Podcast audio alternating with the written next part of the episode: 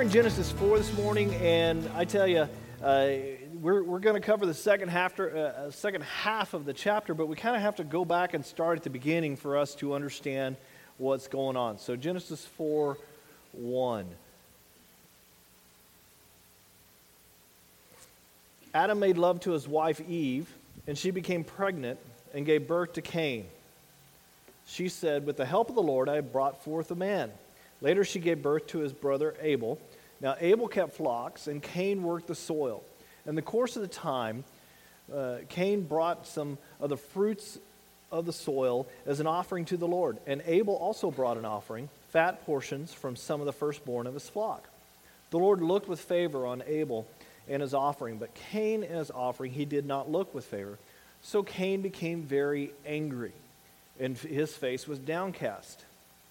Now the Lord, then the Lord said to Cain, Why are you angry? Why is your face downcast? If you do what is right, will you not be accepted? But if you do not do what is right, sin is crouching at the door. It desires to have you, but you must rule over it.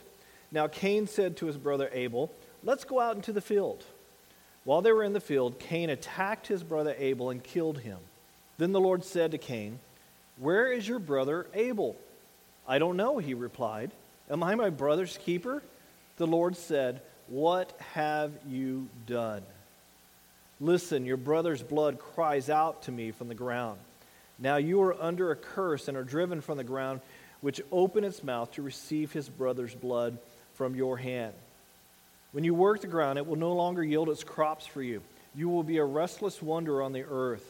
Cain said to the Lord, My punishment is more than I can bear. Today you're driving me from the land, and I will be hidden from your presence. I will be restless wanderer on the earth, and whoever finds me will kill me. But the Lord said to him, Not so. Anyone who kills, uh, uh kills Cain will suffer vengeance seven times over. Then the Lord put a mark on Cain that, so that no one would be, who found him would kill him. So Cain went out from the Lord's presence and lived in the land of Nod, east of Eden. Cain made love to his wife, and she became pregnant and gave birth to Enoch. Cain was then building a city, and he named it after his son, Enoch.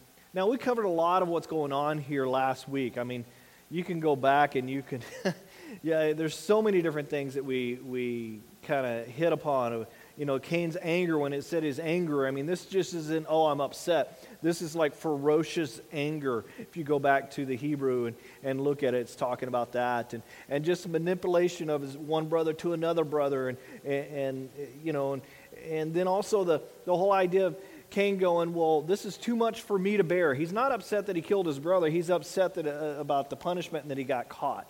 And we covered all that last week. Uh, and if you want a copy of that, just let me know and I'll, I'll definitely get it to you. But, but now, now we see the fact that Cain has decided to build a city and settle down. To me, this is really the ultimate defiant attitude toward God. God said he was going to be a vagabond. God said he was going to be a, a restless wanderer. And what did Cain do? Well, no, I'm not. You know, just like, it, you know, right now my, my uh, youngest uh, favorite word is no. He thinks he can control everything by saying no and stop. And he will literally go, Stop! and put his hand in your face. He'll even shove his hand into, like, uh, he will, he will say something and I'll say something back, and he'll just go like this, Stop! and just shove his hand in my face, okay? And this is what Cain is doing to God. He's saying, Stop, I am not going to settle down. And he really hasn't learned anything from his punishment of sin. God was trying to punish him to get him to repent. He never repented. He is the first defiant person toward God that we see in the Bible, and many others followed after that. And, and it's pretty sad. People who think they're masters of their own fate, who, uh, you know, direct in your face rebellion of God. You know, the Bible says that straight is the gate and narrow is the way that leads to life. But people's reaction is, well, gate, I can go make my own gate. I can go ahead and I'll do it my own way, forgetting that one day God's going to open those scrolls up. And if the name is not in the book of life, you will have to answer for your sins. And this is what's happening with Cain. I mean, this is Cain. It says in verse 17 here Cain made love to his wife, and she became pregnant and gave birth to Enoch. Cain was then building a city and he named it after his son Enoch. Now, the, the name Enoch means dedicated or initiated or instructed. And the question, the uh, question is, what is he instructed in? I believe he's instructed in the selfishness of his father Cain. Here we're talking about, you know, Father's Day, and it's ironic that we're doing this sermon and the Lord puts those things together because, you know, normally I don't do like themed sermons. I just not my style and so forth.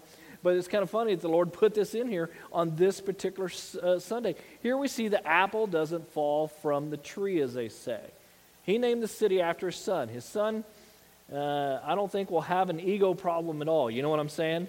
He's going to be, you know, it's like um, Brandon had a kid in his class that, that's now moved uh, to another area, but uh, his, his name is King. Now, would you have an ego problem if your name is King? I don't think so. Always being called King. So I guess he's out there looking for his queen, you know, so I don't know, but why would you, uh, yeah, anyway, why would you name your kid something like, you know, but the same thing. They're naming the city before the kid is born after the son. I mean, wow. I mean, it's like Cain, you know, Cain wanted the city to be in his way of thinking, his way of attitude toward God. Uh, Augustine wrote a book called The City of God, and this is really the opposite of that. A city built by man, for man, really a secular city, populated with secular people those who didn't want a ruler in their life, those who don't want to, uh, don't want to have anybody over them, they, they want to be the master of their own fate. A whole city that's ungodly, really a secular family, and it started with this secular family. Now, it's interesting that uh, we see this in our society today. We see the, the breakdown of the family. In fact, there was one article uh, this past week saying how the, uh, the demise of Father's Day because of the breakups of the family and so forth. That Father's Day just doesn't have that, that uh, the emphasis that it used to and all that. And, and, this is where the godly men in the church need to step up. And, and one, we need to step up and be godly men. But secondly, we need to step up and help those who maybe doesn't have a godly man around the house, not to replace any father, not to replace anything like that, but to be there to work with them, to help them along the path. This is where godly grandparents need to step up. You know, uh, I, I couldn't, I didn't mention this to them, and I should have said, uh, mentioned to it, so I apologize if, if uh, they didn't want me to talk about this, but Tanya and Rob just got custody of, of their grandchild.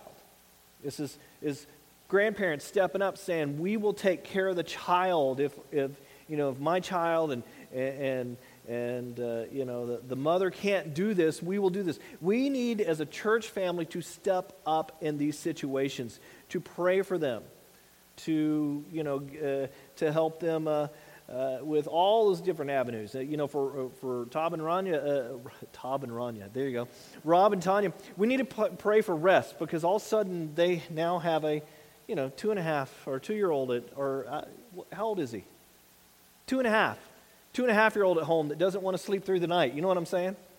The other night, my, my son didn't want to sleep, and Lisa went and got him, put him in our bed, and at 2 o'clock in the morning, he's going, Green iPad, because we have a green cover on the iPad. Green iPad, little Einsteins. And I'm like, go to sleep. You know, so we need to pray for rest, but we also need to pray that they have a godly influence on that little one as he grows up, as the Lord has plans for him. Because we live in a secular society with secular families. Now, don't confuse Enoch with Enosh. Uh, uh, he's, uh, Enoch is an ungodly person. Enosh was a descendant of Seth that we're going to get into next week. But uh, Enosh was a very godly man who walked with God, a man that the scripture says that God took him. In other words, he raptured him before the flood. And like I said, we'll talk about him next week. But don't confuse him with Enoch, which, you know, is the complete opposite, who is very self willed. In fact, you can see it in the way he named his sons, or his son here. The Bible uh, you know, during biblical times, the, the names were very important. They suggested things about personality and who they were and so forth. And they can tell us about people. And we can see that Cain had an impact on his son's life. Verse 18, it says, To Enoch was born Irad, and Irad was the father of Mehujael. And Mehujael was the father of Methushael, and Methushael was the father of Lamech.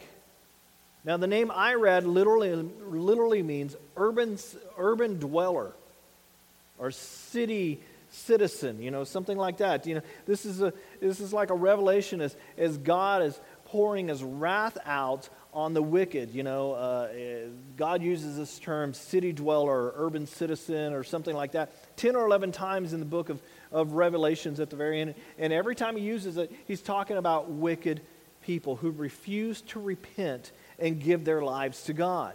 God calls them earth dwellers, those who made their home on earth. And we as, we as believers, we understand that this is not our home. We call Tulare our home, we call the United States our home, but re- reality is, it's not really our home. We're just passing through. But for those who don't know God, this is all the life that they have. This is it. They don't want a city of God. They want a secular city where they can have fun, you know, you know, the world's version of fun. And we see this coming to pass today. And we need to be careful to understand we are to be the light in the darkness of the city. We don't run from the cities. We don't run from, from all this stuff and say, well, I can't ever be a part. I can't ever, you know, we see this, and this is hard, you know, with homeschool versus not homeschool. That, that's between you and the Lord. There are some kids that we need to homeschool, okay? There's some families that need to homeschool.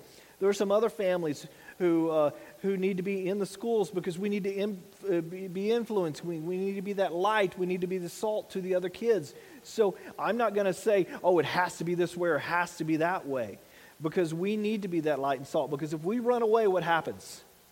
It just all goes down. Now, we know in the end it will all go down, right? It will all get worse. But until that time, what are we to do? Our job. We're jo- our job is to be the salt and the light to these cities that are bad. You know, we're not looking to abandon the earthly kingdom. We're looking to build God's kingdom while we're here. Because we get to look forward to something else. As Hebrews 11:10 puts it. For for he was looking forward to the city with, uh, with foundations whose architect and builder is God. We have a dual citizenship right now citizens of earth and citizens of a godly kingdom. Citizens of that relationship that we have with God. We know where we're going. Our first priority is that heavenly kingdom. And Paul says in Philippians 3:20, but our citizenship is in heaven as we eagerly await the Savior from there the Lord Jesus Christ, who by the power that enables him to bring everything under his control will transform our lowly bodies so that we will be like his glorious body. We need to pray for where we live because our town needs a lot of prayer, doesn't it? You know, we think we're, we're you know, Tulare's unusual and all these issues going on. You know, most towns deal with certain things depending on leadership and stuff, but our town needs some prayer. But also, we need to pray knowing that our, our citizenship really is in heaven. And that's where our, our thoughts and our, our actions need to lie there. so Cain and the boys lived in the city. And it says to Enoch in verse 18 was born Irad, and Irad was the father of Mehujael. Now, some scholars believe that his name means wipe out the name of God. So you can understand not saying I agree, but you can understand Cain's, you know, idea here. He killed Abel, God kicked him out, so therefore he's mad at God, right?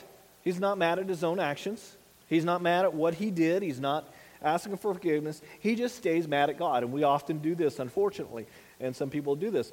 But I think this also reflects on our society as well. Atheism is on the rise, God is being pushed out. People don't want God looking over their shoulder at all. People don't like guilt. How many of you like guilt? No hands are up?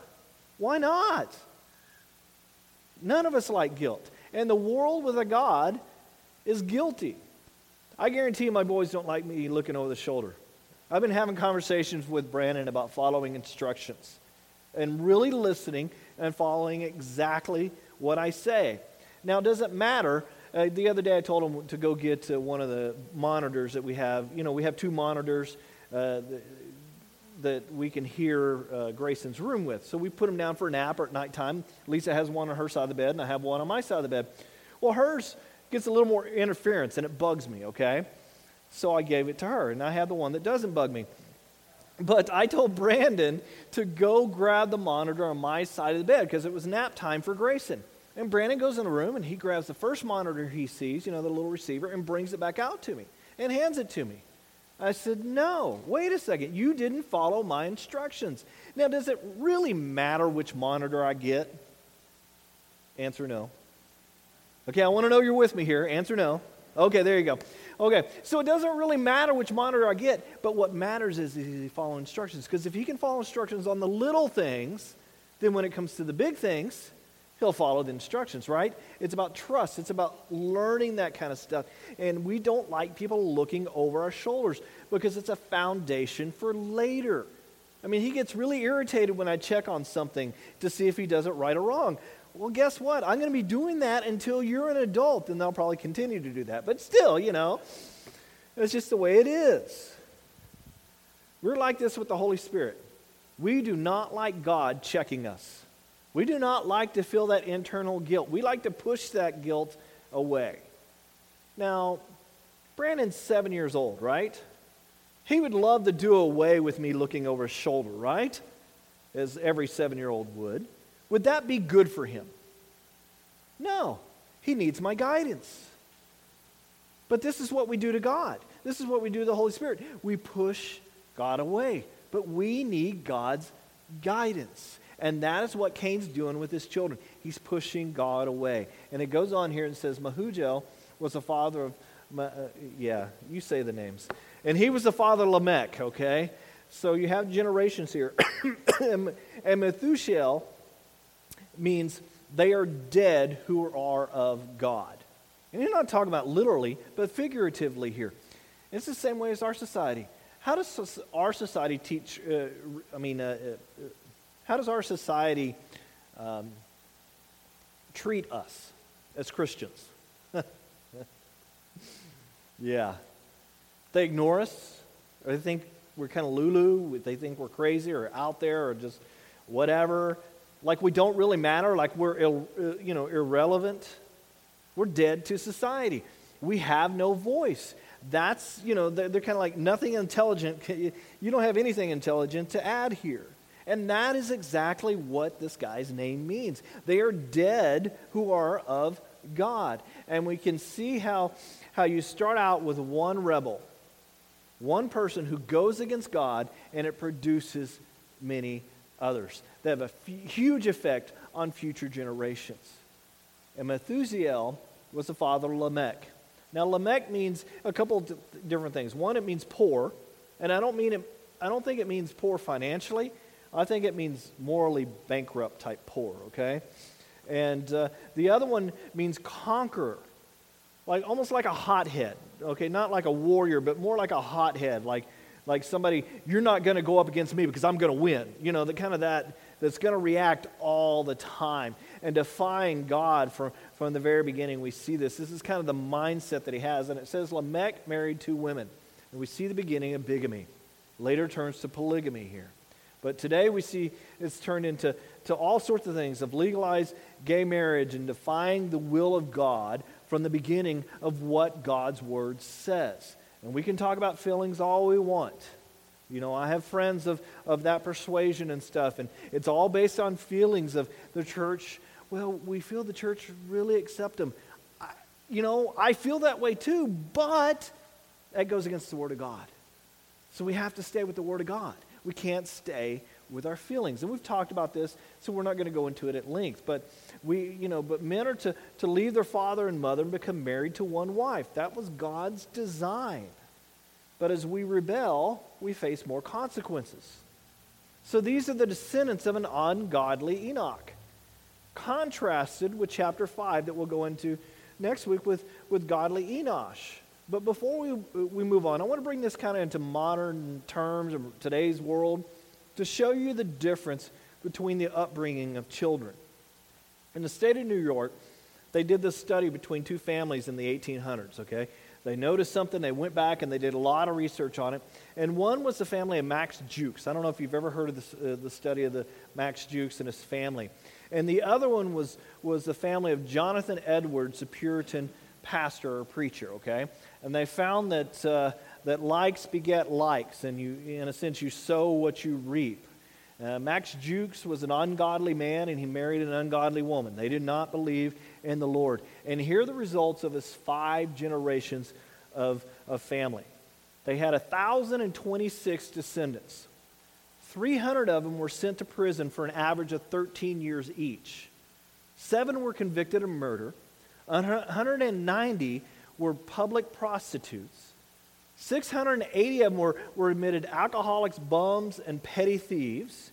They cost the state of New York at that time $1.5 million over the lifetimes, made no contribution to society of any major or minor benefit, and 400 of them lived such hard lives that they died in early adulthood.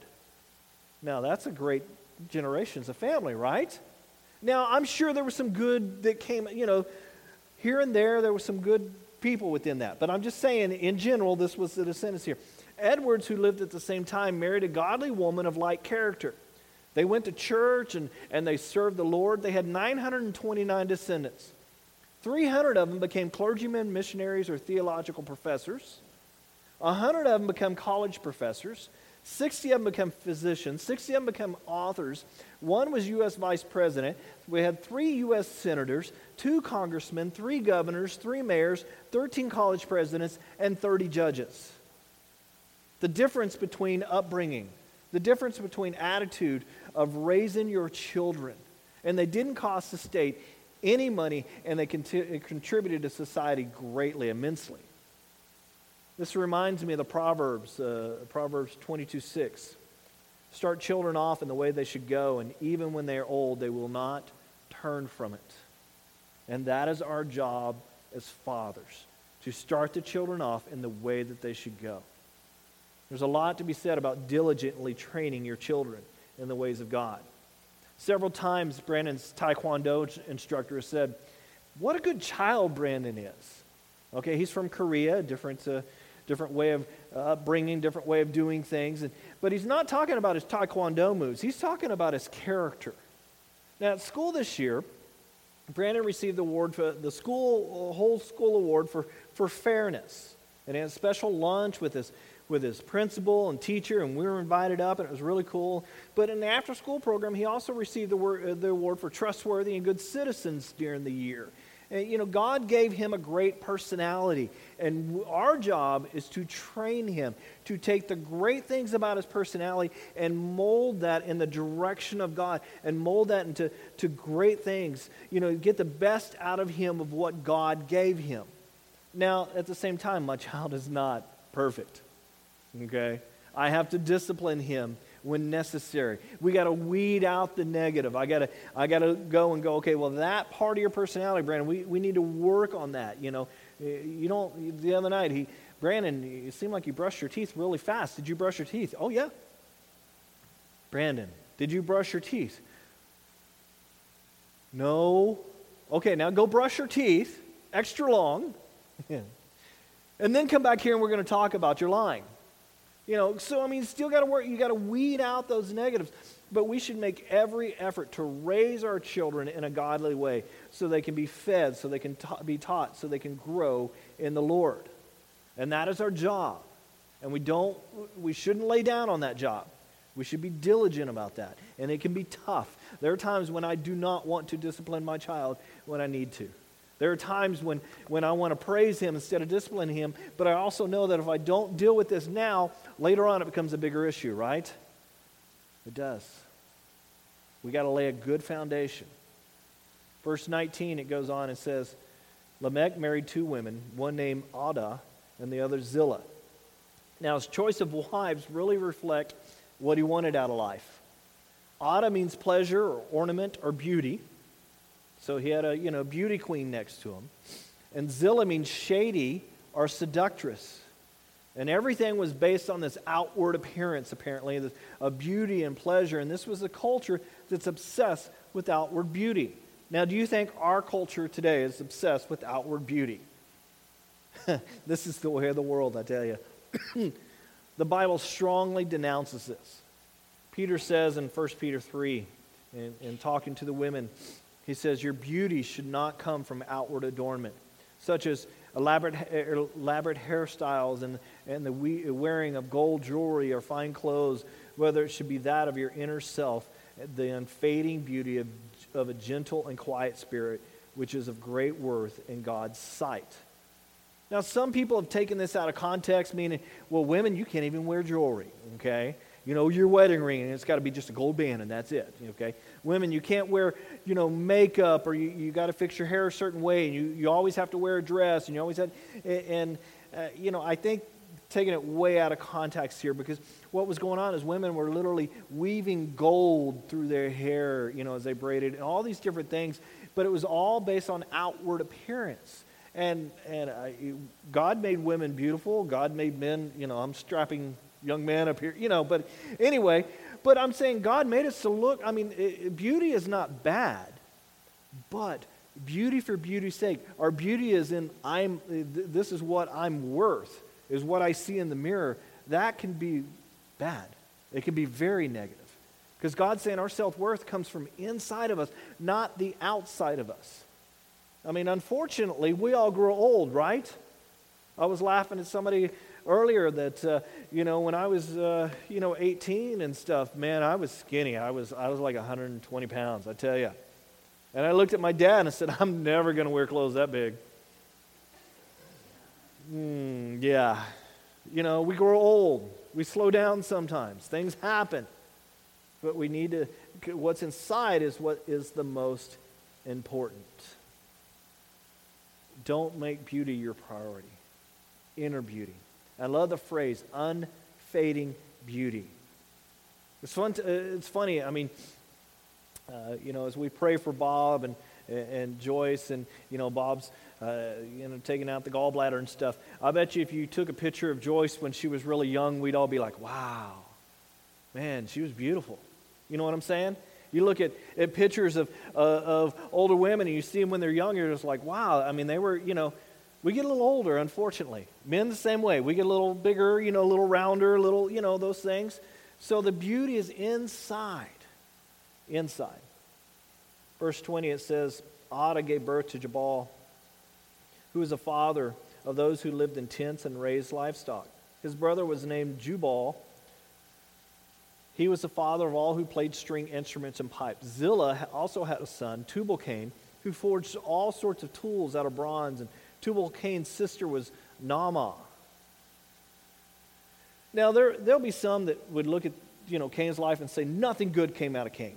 Cain was bad, and therefore everything else that came out of Cain afterward was, was, was just as bad. On a spiritual level, I can understand that. But the reality is, many good things can come from those who don't know the Lord.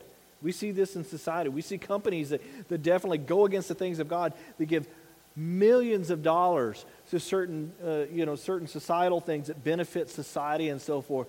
And we see God use ungodly things for his purposes here. You know, Adah was the father of those who lived in tents here and, and moved with livestock. Now, out of that, Abraham, he learned how to uh, take care of livestock and all that. And we see great things that come from him. Jubal was the father of all who loved music. We look in the Bible, who loved music more than anybody? David.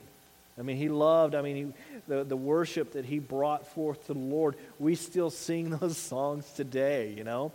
Tubal Cain became, you know, he loved metalwork. And, and so we need to be, be careful to, to not be blind to those of, that are helping others who may not know the Lord. But what better way to show them that they can have a greater impact when they truly know the Lord and use their abilities that they have now for him. Cain's descendants made contributions to society. We can make good choices and we can make bad choices, but God has given us ability to do great things. What's interesting is they're all descendants of Adam. I wonder if is Adam lived his 900 years and had all these different kids growing up and all this kind of stuff. You know, did, did he go through a phase where he's like, oh, well, I'm tired of disciplining you. take care of the kids, or, or you know, not doing. And and here comes Enoch, you know, And then Adam has another son and goes, "Oh no, I need to really, really be diligent on raising him." I don't know, I, you know, but I do know that Adam had multiple kids. But it doesn't matter what you do; we still need to do our best. You know, the great thing. I mean, take smallpox for example. God gave us something to, uh, you know, gave us the ability to eradicate it. We've pretty much eradicated smallpox. Uh, smallpox. It was a scourge on society, you know. But what did we turn around and do with it? We took smallpox into a lab and made it into a weapon. You know, the United States did that, Russia did that, many other countries do that. So, something that God gives us the ability to take care of, we can turn it into a weapon. Uh, nuclear energy can be, can be really good, it can be really bad. It's splitting the atom, and what do we do? We made it into nuclear bombs. You know, but we also had the power to make medicine from it. You see what I'm saying? One bomb could wipe out more people than nuclear uh, medicine could save in 100 years. So, how do you weigh those things? You know, yes, the bomb did save a lot of lives in World War II because if we would have had to, to fight that war island by island anymore, it would have killed, I mean, a lot of people if, if we had to invade. But my point is that unredeemed man can give an ounce on one hand and take a pound on the other. You know what I'm saying? Some good, but a lot of bad. The fallen nature gets us or gets the best of us, and it really hurts other people. One thing I want to point out before I move on is the idea that man started out primitive, not knowing how to use tools, living in cave, you know, living in caves, it's kind of debunked right here. The science books are wrong. You know, the, the pictures of caveman throughout society, you know, throughout time and so forth, they're just artist rendering. You know, they'll find a tooth in some cave and they'll make some hunched over, you know, animal man come out of it and stuff. And then later on they'll do DNA and come to find out it's a pig's tooth or something like that, you know. Uh, it's happened over and over, but they'll make an, you know, rendition of man at that point. But science has not been upfront on what they've found. Evolution has turned into a religion, not a scientific endeavor. It's naturalism, it's a theology now. And we don't worship naturalism, we worship the God of the universe. Watch the programs, and, and they'll have unbelievable you know, graphics at point, and you can see how the caveman has evolved and, and changed. And, and it looks so natural with our you know, new CGI stuff, all the computer graphics and all that. But the world doesn't want God, so they try to explain it another way. Archaeology has shown that ancient man was very intelligent and very advanced. The antediluvians, okay, a Diluvian is, is what they call the people who lived before the great flood, okay? The antediluvians, um, they were making iron and bronze and all those things before the flood. Israel didn't learn how to do that after the flood until 900 BC. These were incredibly brilliant people. We need to remember that Adam and Eve were made perfect. They were just a little lower than angels. They were made perfect. And they, you know, and he lived over 900 years. So imagine the knowledge that he has. I mean, you know, we look at some of the older men that, that you know, and you're going, wow, there's a wealth of knowledge in that brain. You know, what they could teach. He lived 900 years. Now, the flood changed everything. Most of the knowledge they had was lost, you know, during the flood. Imagine the heartbreak of God. All this knowledge did them no good, and they turned away from God. The knowledge that was lost is unbelievable. And some people will say, well, how, how is this possible? Well, let's say that today we had a catastrophe. Everybody had to flee. Life was so different where we would end up. In that place, you didn't have electricity or anything like that. Now, explain to the next generation, okay, Imagine my son doing this, explaining to his kids what an iPhone was. Oh, we had this little, you could take pictures, you could send it over the airwaves to another phone and they could receive it. I mean, you could play all these games, yet they don't have electricity. And the kids are like, you know, his kids would be like, well, can you make me one? Or the great grandkids, hey, Papa, can you make me one? Well, I wish I could, but I don't have that knowledge. So you see how all the knowledge could be lost there. So during the flood, that's exactly what happened. All that knowledge was lost. Man had to really begin again. Noah and his family preserved some of it, but much of it was lost. And, and uh, going back to Lamech here, and this is a song that Lamech did, and he's very proud of it in verse 23. It said, Lamech said to his wives, Adah and Zillah, listen to me, wives of Lamech. And I would sing like Joshua, but my voice doesn't work that way. Um, and he says, Hear my words. I have killed a man for, uh, for wounding me, a young man for injuring me. If Cain was avenged seven times, Lamech 70 times, or uh, uh 77 times. Now, it doesn't show any justification for what he did. He kind of glorifies what he does here. And this is, you know, this time is not far from when the flood actually happens, and, and God's going to get fed up with this type of attitude. But, you know, I equate it to our time. I'm not sure how long the Lord's going to hold off. You know, it seems like the society's getting worse and worse. We don't, again, I, I'll go back to what I always say. We don't know if the Lord's going to return in 30 days, three years, 300 years, 30 years. We don't know. We just know it's getting worse and worse toward that time but we're not getting any better. Lamech says, He hurt me, so I killed him. He hurt me, so I killed him. Last night at some all night art festival somewhere in the United States, two men got in a fight. Ended up being a gunfight, and a thousand people were running for their lives. Well, he hurt me, so I killed him. One man is dead out of it. Cain killed unprovoked, but me, this is Lamech, you know, in the song. This was extrapolating out as Cain killed unprovoked, but me, he hurt me, so I'm justified. I was provoked. If God can, can avenge Cain seven times, if anyone touches him, well, I'm so justified it would be 77 times. You see the attitude behind it? Here's the point civilizations left to themselves don't evolve. Okay, not evolution. We devolve. We get worse and worse. We find new ways to hurt people. We are a victimized society. We don't, we don't kill each other so much. It seems like we seem to be doing more of that, but we don't do that too much. But we take each other to court a lot, don't we? I mean, there's lawsuits right and left about anything and everything. Now, some do kill, but, but as a whole, we sue. We hurt somebody financially. One way to, for us to get even with somebody and to ruin them, and it's the spirit of revenge. In Ephesians 2, Paul talks about it like this the spirit of disobedience in the world. First, he talks about the God of this, God of this world, in other words, Satan. And then he talks about the spirit of disobedience. And you think he's talking about Satan still, but he's not. Because the Greek, it was two separate things. The God of this world has sown into, into our culture demonic spirits that bring out certain attitudes. Now, demons can't do anything they want to do, but as culture gets worse, we open the door to them and it changes our attitude and our culture and it changes it toward Satan. As the beginning of this chapter, it says sin is, I mean, that it's like crouching at the door. You remember that? I read that a little earlier. You know, it's crouching at the door. And that's what the, uh, the demons are. I mean, the attitudes, it's all crouching at the door. And we just open the door for it in our society. We just say, come on in.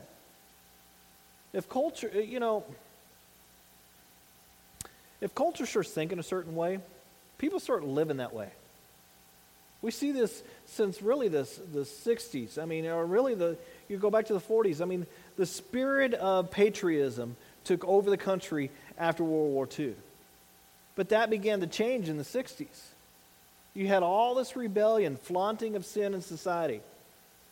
You know, and talking about how dumb and conservative the older generation was. You know, free sex, drugs, and, and you know, throw off all moral constraint. Now, was the whole country like that? No, no, you had a lot of people scratching their heads going, What's going on out there in San Francisco? What's going on in this town? You know, it's kind of the larger towns where this stuff was, was happening and all that, but it was shown over and over and over on the news. I mean, we've all seen pictures of Woodstock, haven't we? Anybody not seen a picture of Woodstock? You see what I'm saying? It's just, it's there. It's everywhere. It's a terrible path. Make love, not war was the idea.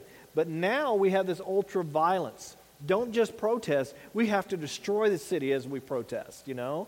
Uh, you know, anger, don't just get upset or girl rejected you. You got to grab a gun and take it to school and show them why they shouldn't reject you. That's the attitude of the world. It's the ultimate act of evil. And our culture has gone down this path away from God. And the further we move away from God, the more and more we're going to see these things in our society. The more and more we're going to see it. All you have to do, you know, is what we talked about last week with, you know, God talked to Cain, resists the devil. He's crouching at the door, and we have to fight. We have to resist the devil, and we can do that with the help of the Holy Spirit. But before we even get to the fighting point, if we live our lives in the way of God, we learn to automatically resist it. If we learn the foundations, you know, on my anniversary this year, I'll be married 25 years. Over the years, I know I don't look that old, I understand. But over the years, I've trained myself to look away. You know what I'm saying? As a man, I look away. There are others out there who are almost as beautiful as my wife is. Get a point? Okay, maybe not. But I decided a long time ago I was going to be married to one woman. Therefore, I had to do my part. And one of those things is not looking around. Now, we can do this in all different areas of our life. Allow God to train us in ways that when temptation enters the door, we don't even look at it. We don't even give it the time of day. It doesn't matter that it's even there. And we can do this in so many areas of our life if we allow God to train us. And this is what Cain did not allow God to do. And it affected his life and it affected the generations that came after him. What's interesting is, is uh, you know, for Cain all the way to Lamech, you never hear of them again in the Bible. For all the boasting, for all the, the city, have you heard of the city of Enoch at all? No, it's, it's, it's, it's gone.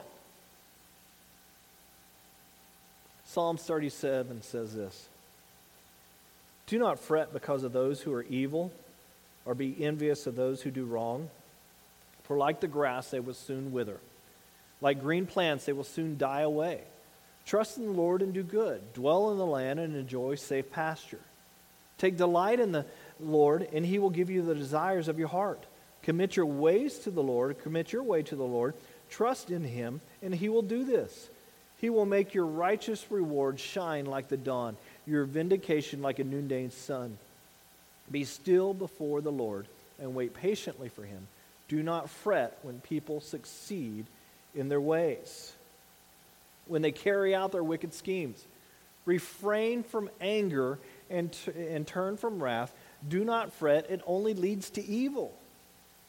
For those who are evil will be destroyed, but those who hope in the Lord will inherit the land. A little later, uh, a little while, and the wicked will be no more. Though you look for, uh, though you look for them, they will not be found. But in the meek, or but the meek, will inherit the land and enjoy peace and prosperity. And the last day, evil is going to get bigger and bigger and bigger, and it will overtake many people. But we need to resist. We need to, you know, because the meek are going to what? Inherit the peace. We need to be patient. We have to be patient. Let's finish up Genesis here, or Genesis 4. It says, Adam made love to his wife again. She gave birth to a son and named him Seth, saying, God has granted me another child in place of Abel, since Cain killed him. Seth also had a son, and his name was Enosh. At the time, uh, people began to call, at that time, people began to call on the name of the Lord. And this is where we're going to pick up next week, but I want to say that but you got to remember, the Lord is having us follow the children of Adam and certain children because it leads us to what? The Redeemer, Christ, the one who is going to crush the head of Satan. Okay? Many people are on the earth at this point, and Seth is the beginning of the fulfillment of the bloodline of Christ. It says here, at that time, people began to call on the name of the Lord. And we're going to see this phrase. You see this phrase, uh, you know, all over Moses' writing as he wrote the, uh, the beginnings of the Bible and stuff. And this be- begins at, I mean, this means that they began to preach and proclaim the nature of God and his character. So, in a sense, in, in the days of Enosh, we saw a revival. In the middle of the uh, chaos, in the middle of, of all the evilness that's going on in the world, in the middle of everybody going away from God, we start to see a revival. And the Lord sends his people to proclaim himself. And it's an awesome thing. And that's where we're going to pick up next week. So why don't you stand and we will pray, and Joshua and the worship team will lead us out.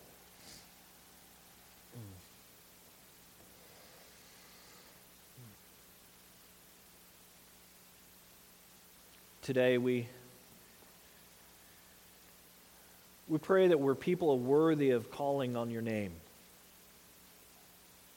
We pray that we're not like Enoch, that we don't go the way of the world. There are so many things here that are, that are ready to, to attack us. And if we just ignore the evilness out there, that we turn our heads, turn our ways, that we teach our children the ways of your ways, the ways of God, that it will have a great impact on this world. I pray that we do that until your time comes, Lord, until you return. That we do our part in raising our children. We do our part in, in how we treat you and how we turn from the evil of this world. Now the Lord bless you and keep you. The Lord's face shine down upon you, and may his spirit guide you away from the evilness, away from the things that are not of God. May his face never turn from you. In the name of the Father, Son, and Holy Spirit. Amen.